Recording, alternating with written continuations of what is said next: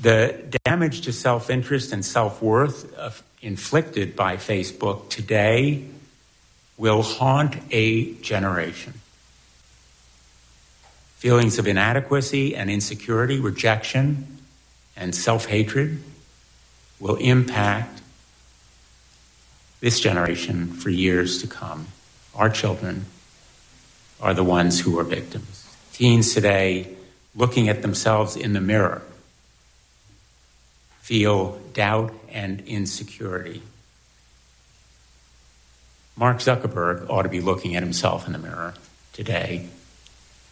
And yet, rather than taking responsibility and showing leadership, Mr. Zuckerberg is going sailing. His new modus operandi no apologies, no admission, no action, nothing to see here.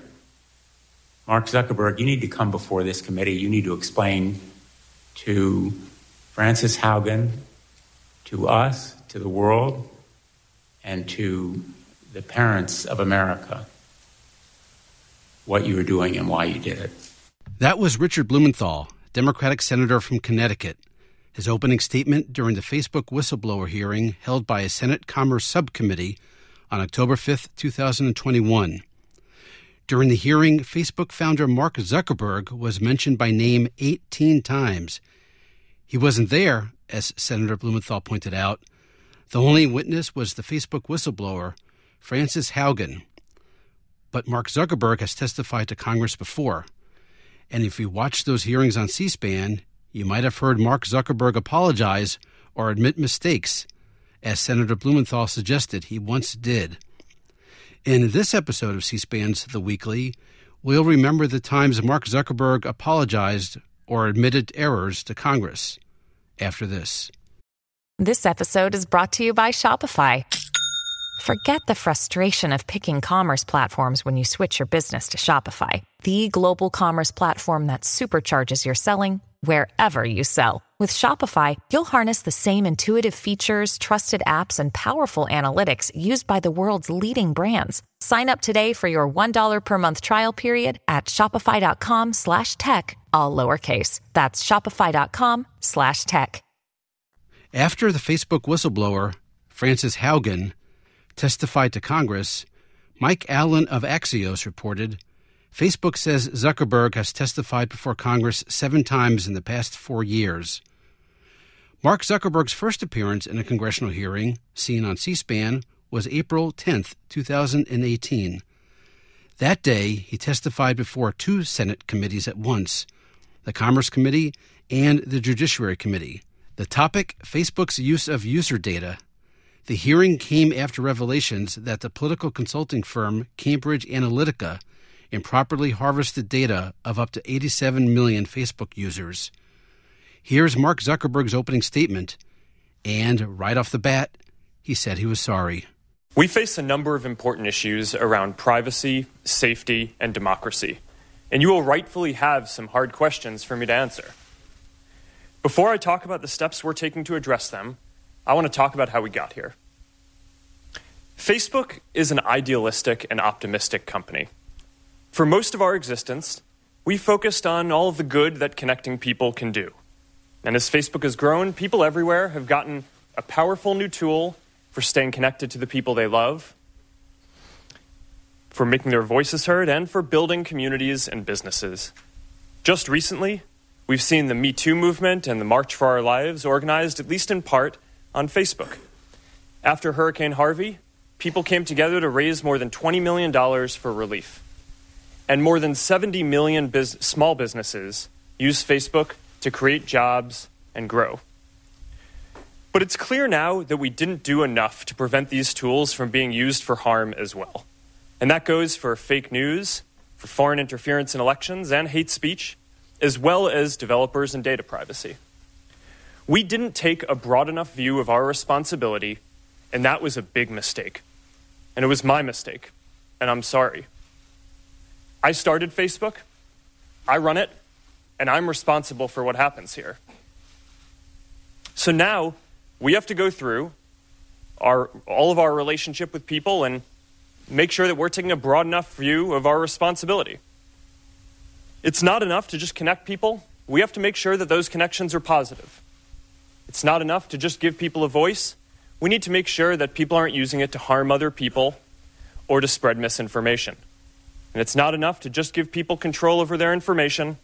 We need to make sure that the developers they share it with protect their information too. Across the board, we have a responsibility to not just build tools, but to make sure that they're used for good.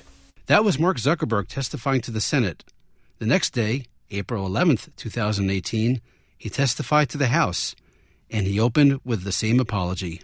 But it's clear now that we didn't do enough to prevent these tools from being used for harm as well.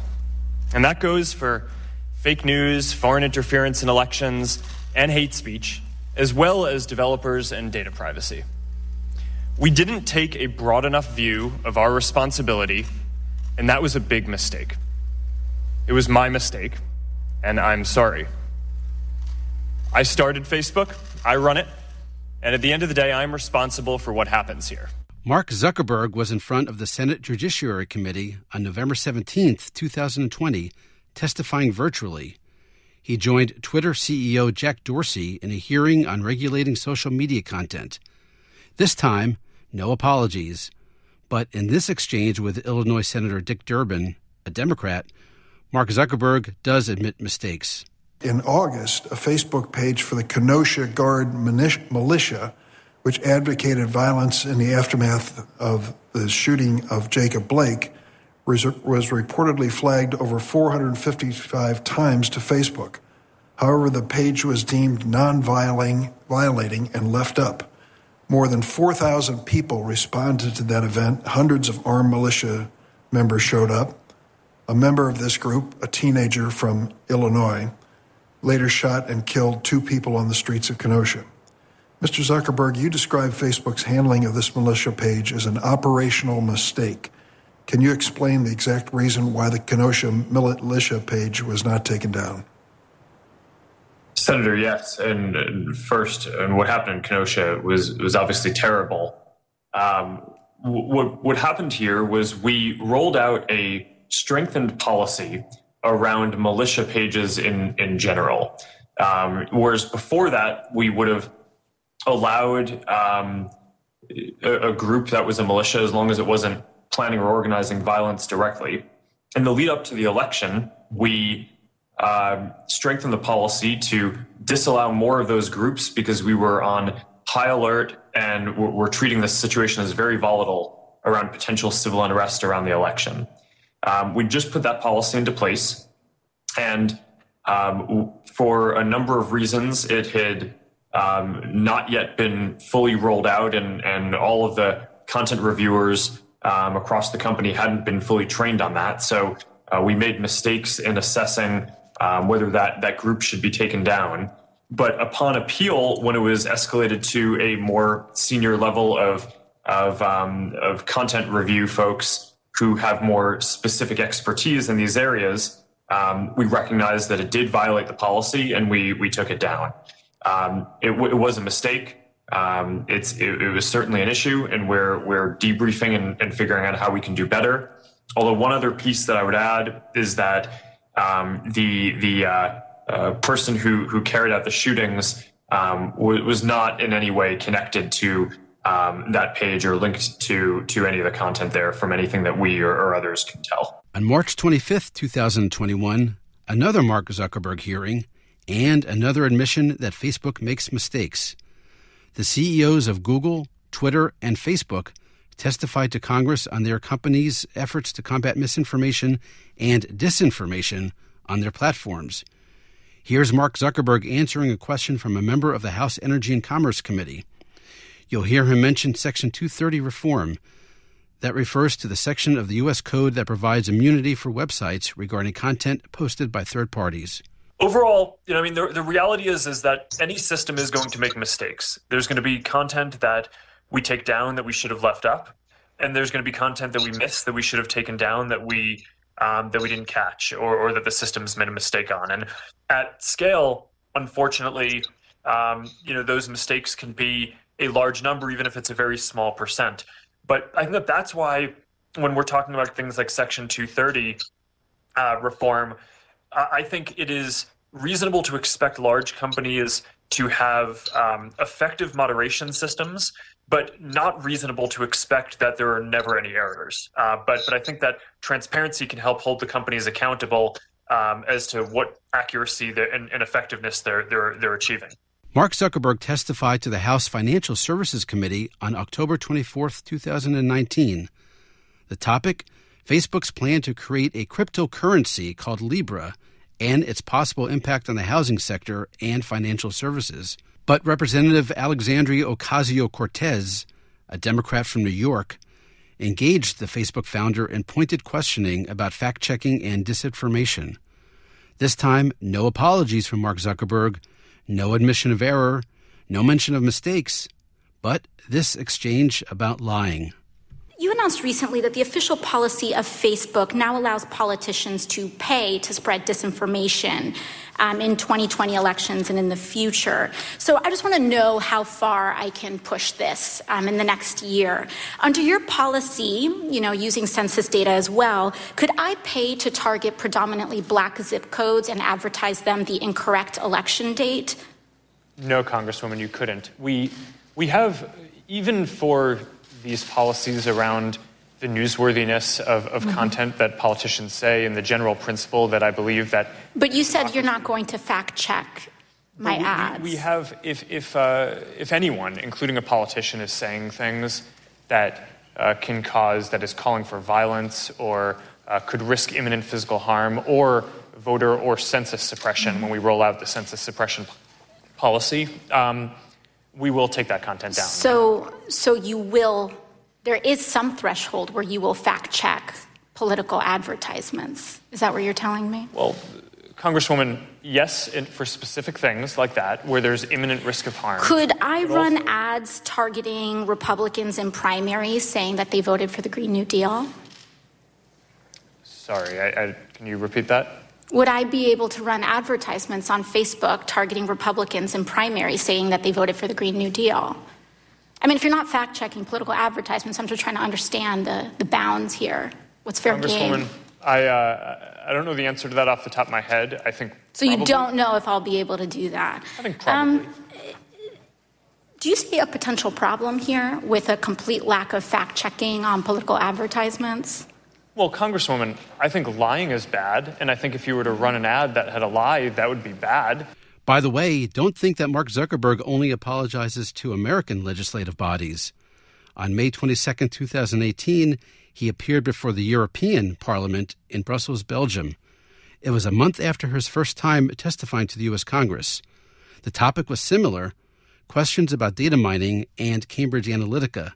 Mark Zuckerberg's words might sound familiar, different venue, different continent, but same apology. President Tajani, honorable members of the European Parliament, it's good to be back in Europe. Thank you for inviting me here today for this important discussion. Now, Europeans make up a large and incredibly important part of our global community, and many of the values that Europeans care about deeply are values that we share, from the importance of human rights and the need for community uh, to the love of technology and all the potential that it can bring. Now, we've always focused on all the good that technology and connecting people can bring. And as Facebook has grown, it has helped give people everywhere around the world new tools to stay connected to the people they care about most. After the recent terrorist attacks in Berlin and Paris, London, and here in Brussels, tens of thousands of people have used our safety check tool to tell the people they love that they're safe. Refugees arriving in Europe are using Facebook to stay in touch with their loved ones back home and find new communities here. There are 18 million small businesses here in Europe that use Facebook today, mostly for free, almost half of whom say that they have hired more people as a result of their use of our tools. But it's also become clear over the last couple of years that we haven't done enough to prevent these tools from being used for harm as well. And that goes for fake news, foreign interference in elections, and developers misusing people's information. We didn't take a broad enough view of our responsibility, and that was a mistake, and I'm sorry for it. You can do your own searches for Mark Zuckerberg and other Facebook officials testifying in Congress, with or without apologies, using the C SPAN video library. Just go to cspan.org and use the search bar on top. It's free, and you're welcome to spread the word on Facebook how easy it is. You won't be sorry. Thank you for listening to this week's episode of C SPAN's The Weekly. Happy searching.